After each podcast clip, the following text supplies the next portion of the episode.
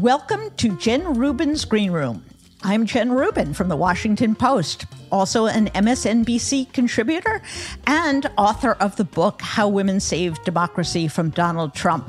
Welcome, welcome, welcome. This program, I hope, will become a standard part of your listening catalog. We're going to bring in the smartest people in Washington and beyond. We're going to have those kind of conversations that I and my friends around town used to have in a physical green room, those little waiting pins that they put you in before you go on for a TV hit. But there's sometimes the best, the juiciest part of the week. And I want to have you put this mental image in your mind. There's a knock at the door. I and one of my guests appear. We come in. I pour you a glass of wine, I pour us a glass of wine, and we all settle in, and you just get to listen to a conversation I'm having with a really smart person. And we're going to talk about a lot of subjects that, frankly, don't lend themselves to a soundbite, don't lend themselves even to a column. Have some hard conversations about race, religion, but we're also going to have a lot of fun. And there's no better person to start off the program than George Conway, who is one of the funniest, one of the smartest people in Washington.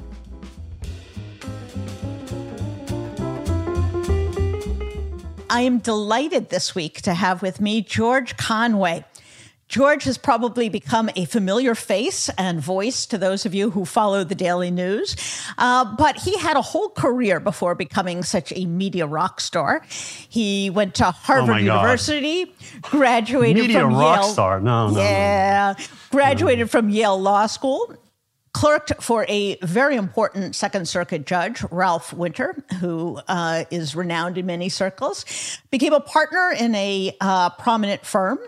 Actually, helped defend uh, or prosecute, rather, uh, Paula Jones' lawsuit against Bill Clinton. He's argued a case before the Supreme Court, has a perfect record before the Supreme Court of 1 and 0.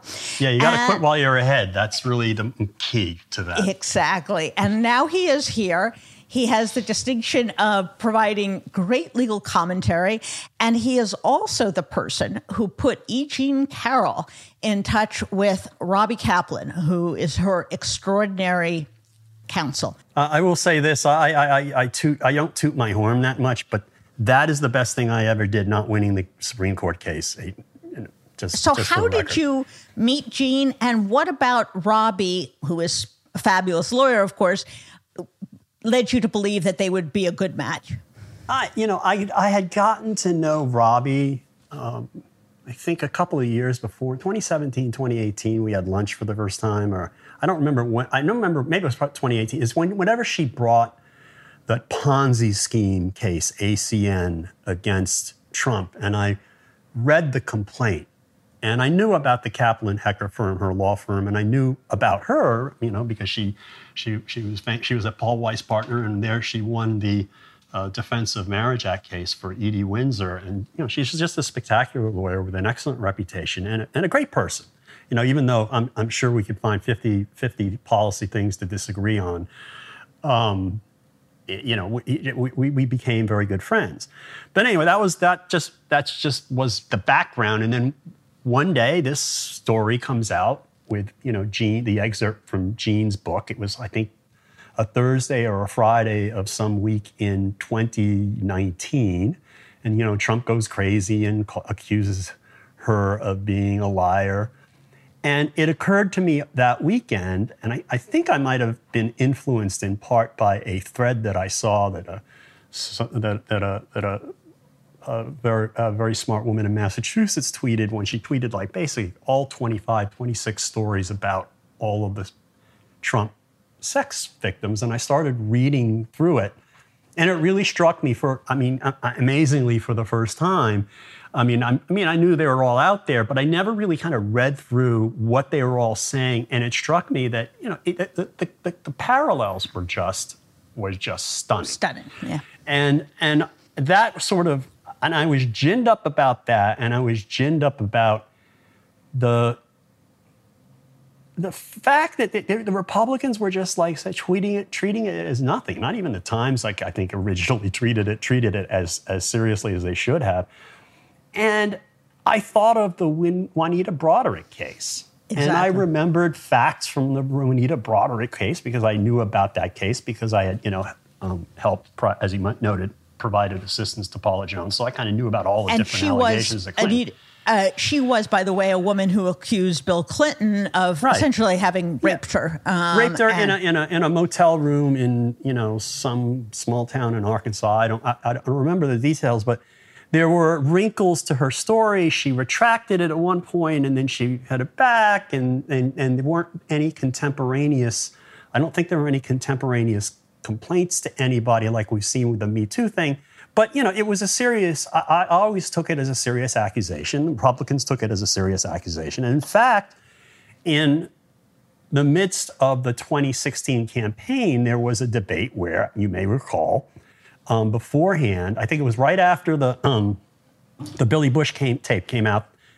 Steve Bannon's brilliant idea was to fight back by reminding everybody. I, I'm being sarcastic there uh, when I say brilliant idea. So f- fight back um, by you know rem- making everybody recall how Hillary's husband had been accused of various things, and they they trotted. I think they tried to trot out Paula Jones, or maybe they did. They trotted out somebody else. They trotted out um, this woman Juanita Broaddrick, who had accused Clinton of rape. Anyway, fast forward to 2019, and that weekend after the Jean, Sto- Jean story came out in the New Yorker, it was, ser- know, it was a chapter from her book. And it struck me that if you lined up the two stories, they were similar, except that Jean Carroll's was consistent. She had never retracted it. And, and in, in addition, you had a videotaped admission, which you didn't have with Bill Clinton, where Trump says, you know, he likes to grab women by the you know what. And you had that, and then you had a much, much larger pattern of similar conduct, which is actually admissible, as we saw at this recent trial under Rule 415 of the Federal Rules of Evidence, which he, you know, which allow plaintiffs um, alleging sexual violence or prosecutors alleging sexual violence to um, go and and basically present other instances where the, the defendant behaved similarly. And I basically wrote this piece in, in the Washington. I called up. I called up the. I, I was originally going to make it a Twitter thread, and then I mentioned it to somebody about what I was writing. You know, I was going to do Twitter thread Broaddrick versus Carroll, and then my friend said, "You should make this an op-ed." So I emailed the Post on a Saturday. I, I don't forget which editor. Might have been Fred Hiatt. Might have been Ruth Marcus. It might have been Karen Tumulty. I don't remember. And they said, and I, and I said, "This is what I want to write." And they said, "Uh, yeah, yeah, we'll, we'll publish that." that sounds good. That sounds like people would That's be yeah, interested. yeah, we, we, think- we, we, we, we think we published that. And literally, while I was sitting, my, my, my, my son and his two friends were at this um, football mini camp that the Philadelphia Eagles hold during the summer every day. So I'm sitting there in the Philadelphia Eagles um, field house on my butt on a sideline with, a, with, with, a, with an iPad, just typing this out. It took me like an hour or two. And I sent it to the Post, and the Post published it. And um, so that the next week, I was in New York and I was invited to a s- small dinner party at Molly Jong Fast- Fast's house. I don't know if you've ever been to one of those parties. They're very interesting. She has- always has very interesting a mix of people there. It's it's um it, it, it, it's always sort of you know you never know who's going to be there. And lo and behold, E. Jean Carroll is there. And I, you know, she she had seen obviously my op-ed and she thanked me for it, I think. And then she said something about the possibility of suing that some people were suggesting it or that she she had been kicking it around and what did I think? And you know, this was no, this is in the middle of a cocktail party, so other people were kind of listening. I mean, it wasn't a you know like a secret um, attorney-client privilege come to your office kind of thing. And I and I kind of thought for a second, less than a second, maybe just a, a quarter of a second, and I said, "You have a claim." And the claim, and she goes, "What do you?" What, and what? What? What? She asked me, and I said, "Look, I mean, the the criminal statute or the civil statute, the criminal statute or the civil statute for rape or assault has long passed, but he called you a liar. This is a you have a civil defamation claim. If you prove that you know he he he this happened to you, then he's calling and his calling you a liar is defamatory, and you have a lawsuit." And and she she she took that she took that in, and then I thought at the moment I said I think I know the right lawyer for you. I don't know whether I mentioned uh, Robbie then, but uh, when I got home or the next day, I mean, I, I contacted Robbie and said, "Hey, Jean Carroll is looking for a lawyer." Um, in substance, and and Robbie expressed interest, so I somehow hooked them up together. I don't know whether it was on a text or an email or like that, and and and the rest is kind of history. She, you know, and uh, that's basically how it happened. And then it became then it became an issue at trial because the you know the, the Trump people kept trying to portray me as the center of or me and, and Robbie and the litigation funder as in fact at one point I was I heard they were suspect, suspicious that I was the litigation funder, which is oh, like, you know, which, which, which, you know, I mean, and, um, which I, I, would have been happy to chip in actually, yes. but um, nobody asked me. So, um, so uh, that's how it all happened. And then Robbie apparently, um, I gather, had lunch with. Oh, and then the next thing that happened, which I which I put would have put in the in the in the op-ed, I don't think I knew about it was you know, they were the New York Times playing catch up the next week, interviewed Lisa Birnbach and Carol Martin, and I listened to the tapes like, oh, this is a this is this is a slam. This is a potential slam dunk. And these were um, two women who had two had women who had basically she had told um, who contemporaneously had told com- basically contemporaneously within a day or two. And one person advised her, uh, Bern, Lisa Birnbach said, You must go to the police. You were raped. And the other one said, no, no, no, don't go to the police. You, he will destroy you because he's got so many lawyers and he's so rich, blah, blah, blah. And, and ultimately, Jean just zipped it up, kept their mouth shut because of the advice of Carol Martin. And um, you know, and the fact that they gave her different advice and that they're di- you know they're totally different people and they testified was was very very compelling apparently yes. on the stand.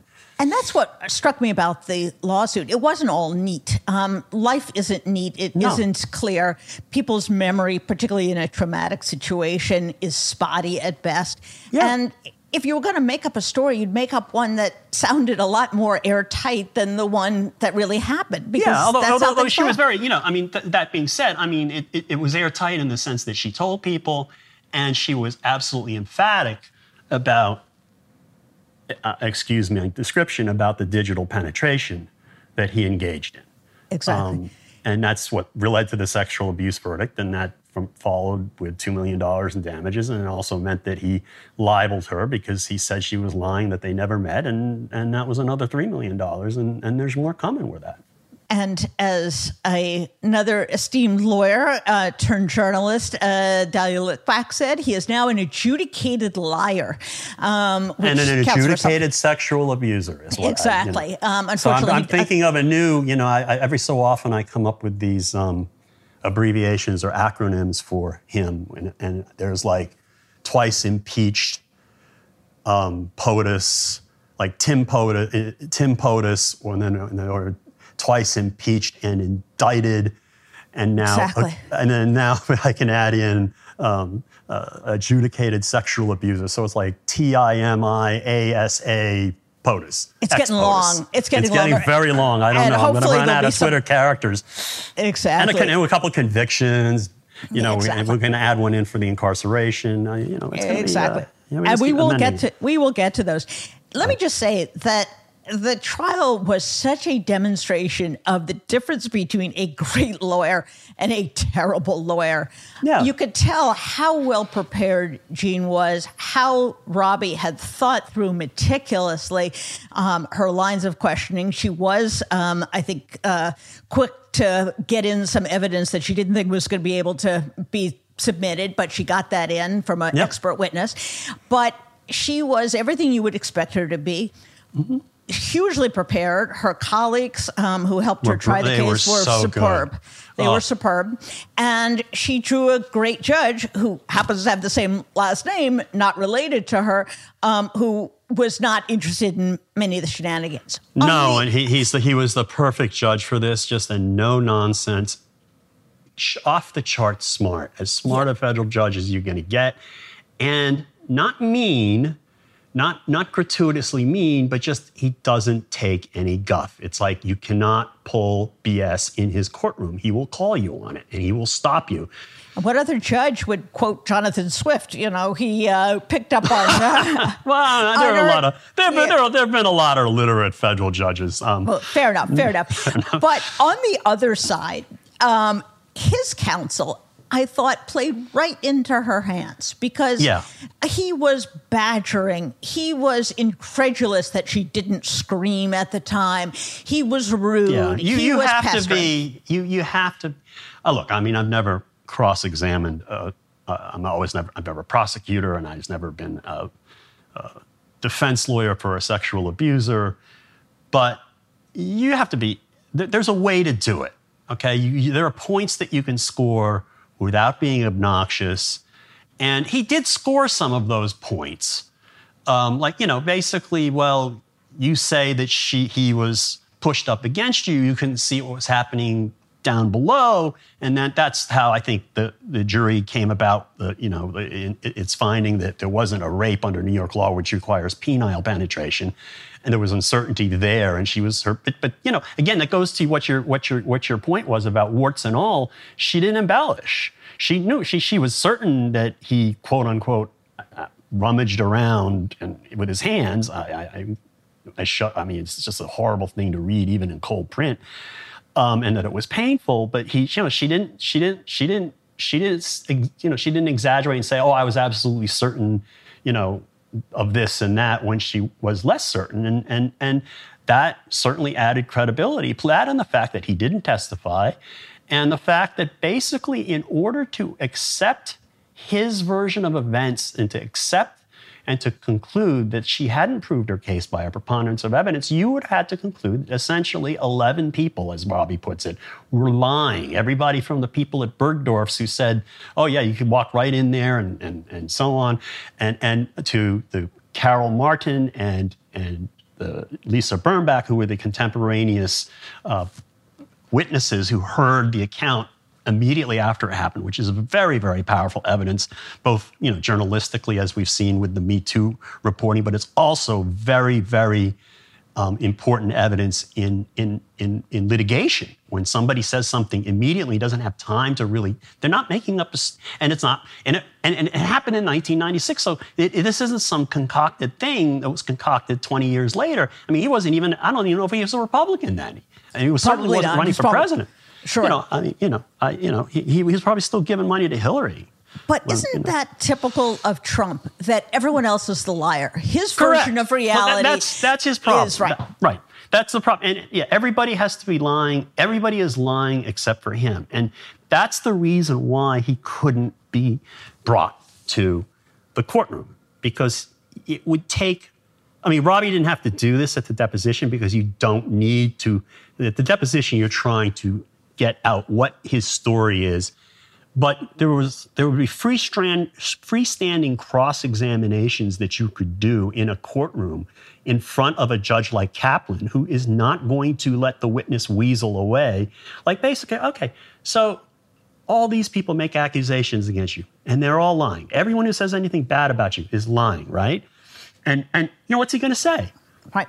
He's going to say yes, and then he looks ridiculous. And, and you know, and you can even go. There are things you could cross-examine on. Like one time, he told Lesley Stahl, um, and she could deny. He maybe he'll deny he said it, but he once told Lesley Stahl the reason why he says things about the media uh, that they're fake news is so that no one will believe them when they say when they report something about him. I mean, that's his. That's his. That's his. That's MO. his MO. Yeah. You know, and, and, and and that's why he can't that any you know, and he's got he he can never take the stand in his own defense. It would be insane. In fact, if you go back to the first Woodward book about Trump, I forget which one it was, Fear, True, I forget what, what which one it was. The first one, where they talk, where he's describing the Mueller investigation, and there's apparently just this excerpt in there from.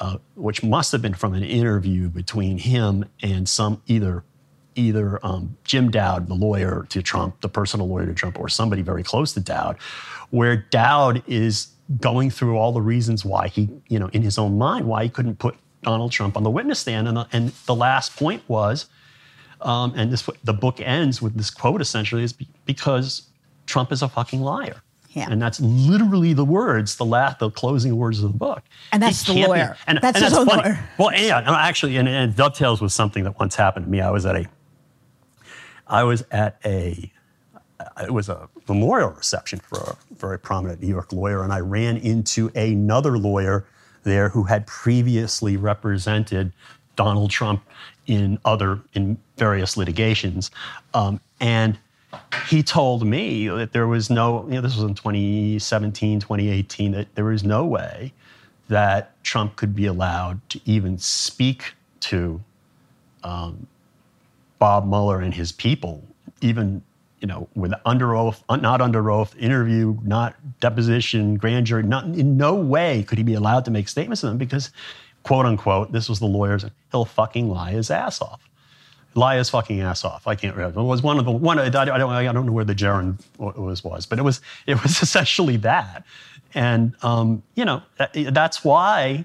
It's all. It also dovetails why with what happened the last weekend of the trial when they rested their case, the Trump people, and that means, okay, you're not putting on any witnesses, including Donald Trump. And then Donald Trump over the weekend says, I'm coming to New York and I'm going to testify.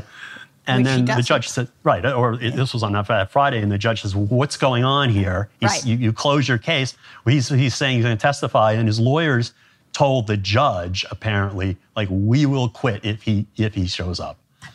That's a great little tidbit, George. It's amazing. That is a great little tidbit. And that endemic lying, that pathological lying, Yeah. brings us to the psyche of Donald Trump.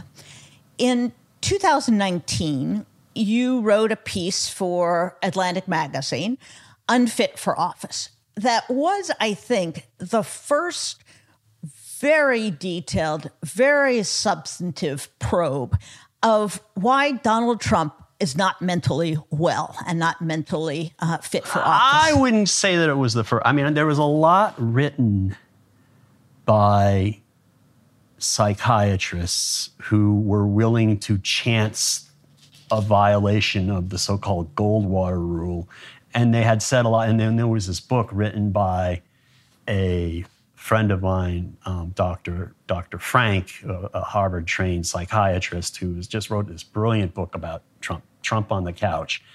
Um, and you know, I had a lot of, and then I, I had been reading. You know, I, I the the first the first time I really got, I, I knew there was something wrong with the guy in 2017. I said, this, this guy is fucked up in some way. and what There was is it something that wrong. first led you to believe that? That he wasn't just just evil, but he was not all there. he was not all there and evil. I, I mean, I didn't, I didn't assume he was evil. I, I, I just assumed, look, you know, the guy's he was a randy guy. He's a wise ass. He's a pompous guy, you know. And so lots of politicians are like that. But, you know, he gets elected to the pres- presidency of the United States. My belief, I projected positive um, attributes to him in the way that he projects, he and other narcissists and psychopaths project negative um, characteristics onto other people. And I just said, you know, the guy has done all this stuff. Now he's president of the United States. He's going to end up having to take direction and, and, and, and he wants He'll to be grow. a good president and he'll grow. And yeah, there'll be those moments where he says something whacked out and you're just going to have to cringe a little. But all in all, you know, he'll want to be, he'll appreciate that he's involved in an enterprise greater than himself on behalf of the country, on behalf of its people, on behalf of its constitution. And, you know, he won't be the, he won't be the perfect president, but he'll, he'll, he'll, he, he, he's got to understand that in order to be perceived as a, a good president, he has to basically act mm-hmm. like a president. And that was So that was, him. and that was absolutely Beyond so. That, that literally that was de- that was delusion. That was Yes. pure delusion on my part, and I kind of realized that really quickly, which is the reason why I ended up withdrawing my name from consideration um, for being. I was going to I was going to be nominated to become the assistant attorney general. Um, for the civil, not the civil, the civil division in the Department of Justice, which is Can essentially the world's largest, world's largest law firm. Well, Can it's you funny imagine because having taken that position and well, I, I, well, I the did the day, the day, the day I did, the day that I, I started to realize after he fired Comey and and started saying crazy stuff, and uh, to, and people were saying he was all ranting and raving about Russia. you know, I started thinking, this is just a, sh- I mean, he has no idea what he's doing and he's going to get himself into trouble. And one day, like the next week, and I, I started thinking of, I had started thinking about withdrawing and I had, you know, I, uh, the FBI check was done, but I hadn't filled out the financial disclosure forms and I was dr- foot dragging on it because I was having second doubts. Yeah. And one day I drive home from my office in New York because I was still up in New York and New Jersey with our four kids, and Kellyanne was down, um, you know, uh, living in an apartment downtown DC and going to the White House every day. I was about to cross the GW Bridge uh, from the Henry Hudson Parkway. I had the WCBS News Radio 880 on, and there was a breaking news alert. And the breaking news alert was that Rod Rosenstein had appointed Bob Mueller to be special counsel. And so I'm driving across the bridge and I'm starting to do, the, the wheels are turning. Yes. This man, by the end of the bridge, I concluded this man is going to be at war with the department that I would be joining if I joined it. And he's going to be at war with that department for the next two or three years. And this isn't going to work. Okay? Thank goodness that was on rather than classical music that you were. Uh, no, I, well, I was. Otherwise, you know, I was listening. I was listening. Well, thank goodness for New York City traffic because I was listening to 880 to find out whether there was a backup at the bridge. But you know, and that's basically. And I and I at that point. So at that point, it was like there's something wrong with this guy. I don't know what it is. Um, and finally, I don't remember when I read it, but there was an article that year in 2017 in Rolling Stone magazine by a, ver- a very good writer of uh, who, uh, what's her uh, whose name escapes me now, but basically, she wrote this very interesting article on whether or not Trump has narcissistic personality disorder, and she went through the um, I don't know how many others there, eight or nine characteristics factors. characteristics or the, the, the diagnostic criteria is what you call it for narcissistic personality disorder. You only have to have five of them. And it was like check, check, check, check, check, check, check, check. And and all of a sudden the, the light bulb went on. And I bought a copy of the and I started reading more about what um, mental health professionals had said. I bought a copy of the DSM 5 and saw, Jesus, it's really, this is really it. Classic And I- case. A classic case. And, you know, there was so much more evidence just piling up of his extreme narcissism. And also, I was starting to look, you know, I looked at, there's another cluster B personality disorder called socio, um, antisocial personality disorder, soci, which is sociopathy. Which, and, um, you know, I started concluding he may be a sociopath too. Now there's absolutely no doubt after January 6th and every, Right. the two impeachments and the, the all, all the sexual assault allegations and, and what he's been saying last week about. I mean, you, you, there's no question he is he is an absolute sociopath. He is a narcissistic sociopath. But anyway, I got the idea of writing. Okay, you know, doing a reprise on the elements of narcissistic personality disorder to basically show that this man is such a pathological narcissist, he cannot comply with his oath of office, which is when you're an oath when you're a federal official or you're any kind of official and you take an oath to to, the, to defend the Constitution or the laws of the United States or the laws of your state or the whatever, you are basically a fiduciary. You are holding this office and using its powers on behalf of people other than yourself. Yourself. And, and a narcissist, a true pathological narcissist, and we've had many narcissistic presidents to be sure, but at the end of the day, someone who's pathological, you know, basically can't act for in the best interest of other people. They just can't. They don't care. They only care about themselves. And that was Donald Trump. And that's why we saw all the things. Once you understand that, Donald Trump makes perfect sense. Every crazy thing he does, Exactly. from from from from from you know lying about E. Jean Carroll to fomenting an insurrection. Um, you know, Makes everything makes perfect sense. And what distinguishes Trump, I think, from people who are just egotists, and let's face it, you have to be an egotist to run for president, um, is that he really does not understand that other people have feelings or concerns or that he should be concerned with them. The only thing that matters is this insatiable need to fortify himself. Correct, and that's that's an that's an essential component of narcissism is a lack of empathy. I mean, this is the guy who, you know, I mean, there are trivial examples of this. This is the guy who said that. Uh, he, he, he, told a seven year old on the phone when they were making, uh, uh, uh, taking, she, he and Melania were taking calls for, from, Christmas, from yes. kids for calling for Christmas. He goes, So do you believe in Santa Claus? It's like it's kind of a it's kind of a mixed bag, right, or something like that to the two. Like a little kid, I'm just like, what are you doing? You know, and and as throwing the paper towels, and then remember the time that there was this. Uh, this woman who, who basically lost her entire she was kurdish i think and she lost her entire family. And he's like asking well how did you win a nobel prize? And and and and she says basically they killed my family. And he goes what? And then he, then he forgets that he just said she just said he they killed her family. And then he has he has to be reminded of it like 30 seconds later. Just goes right past him. He doesn't it doesn't mean anything to him. None of it means anything to him.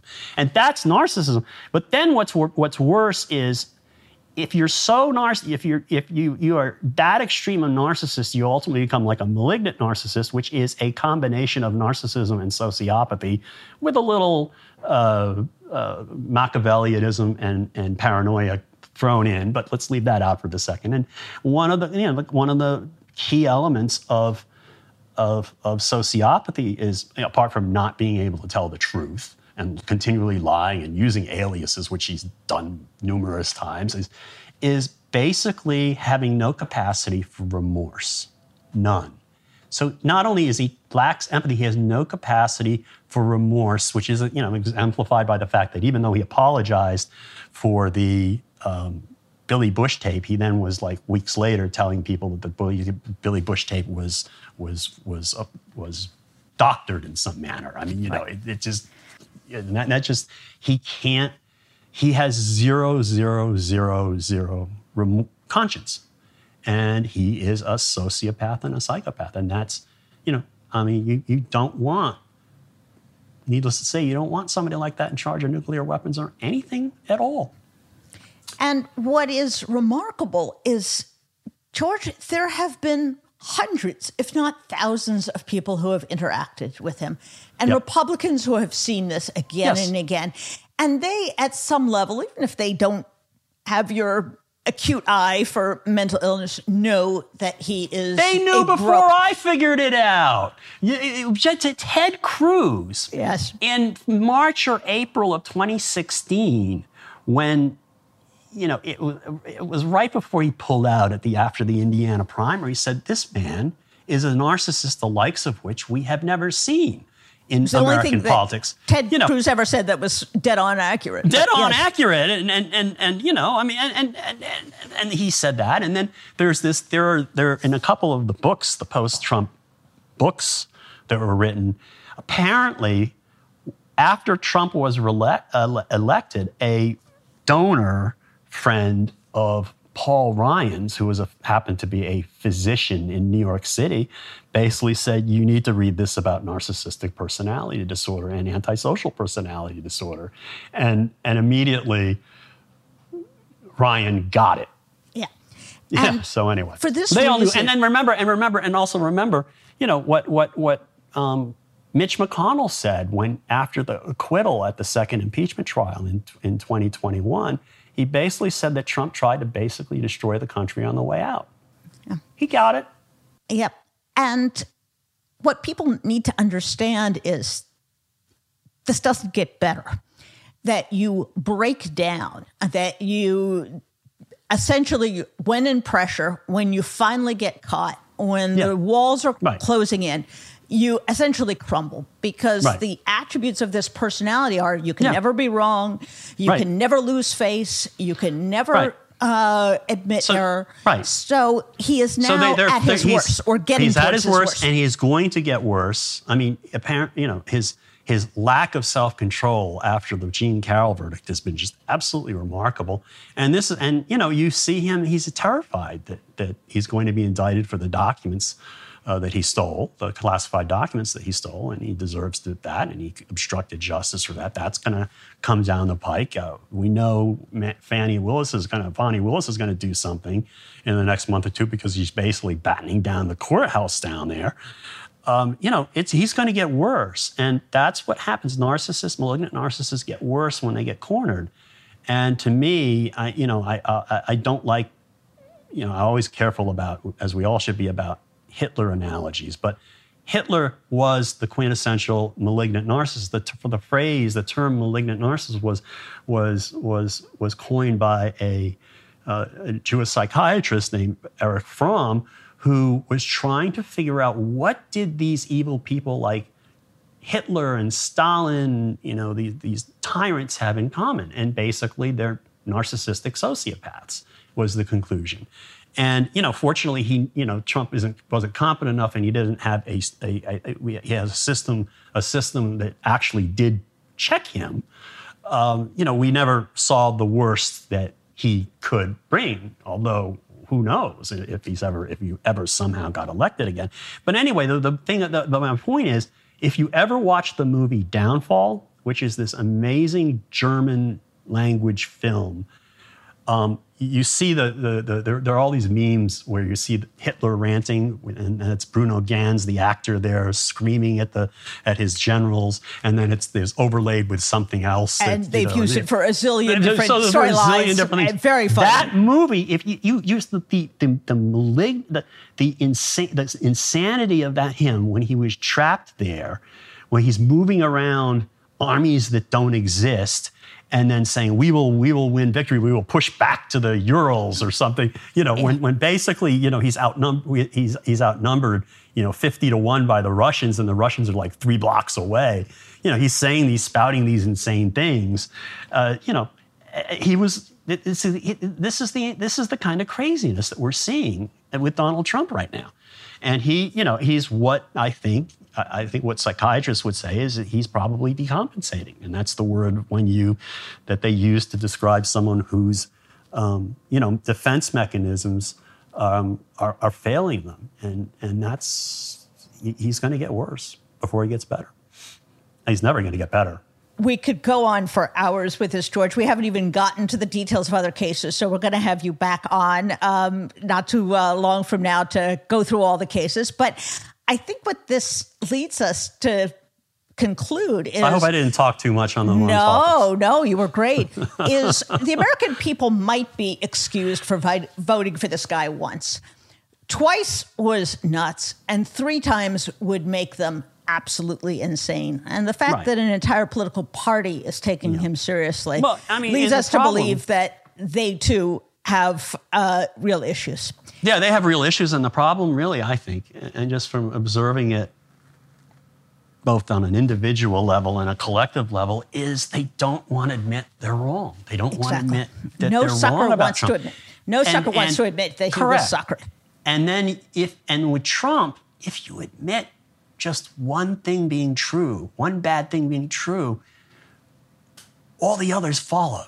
Exactly. And it's a it, you, you're you're you're the, the world that you've created, the fake world where Donald Trump apart. is the innocent is the innocent person, and everyone in the entire world, not just the 11 people at the Carroll trial, but all the people who are going to testify him, testify against him, who testified him on the, at the January 6th hearings, and who are going to testify him at his criminal trials. You have to believe liars. everybody's lying. The right. entire world news. is lying. Exactly. And it doesn't you know, at the end of the day, if you're actually a thinking person, it doesn't work. So what they do is they engage in incredible denial. Um, they turn on Fox News, and Fox News is afraid to tell its viewers about the tr- you know what actually is happening, and they insulate themselves from the truth, and and then it creates an incredible amount of co- cognitive dissonance where they just basically want to change the subject and go on the attack for crazy things that don't really matter compared to whether or not you have a commander in chief who's a, you know, has a severe personality disorder and lacks mental stability um, and, and, and has the, the nuclear codes.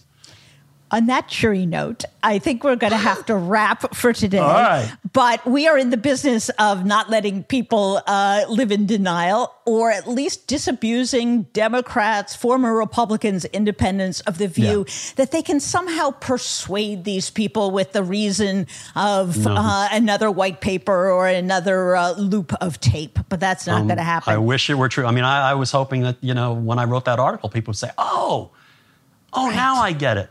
well, George really. Conway got it, even if many of us don't. So thank you, George, for yep. being on our inaugural episode.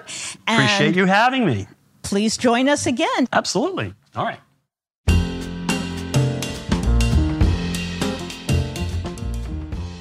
And that's George Conway a funny man, a big brain, who really gave us something to think about, not only about Donald Trump's mental condition, but that of an entire party living in denial.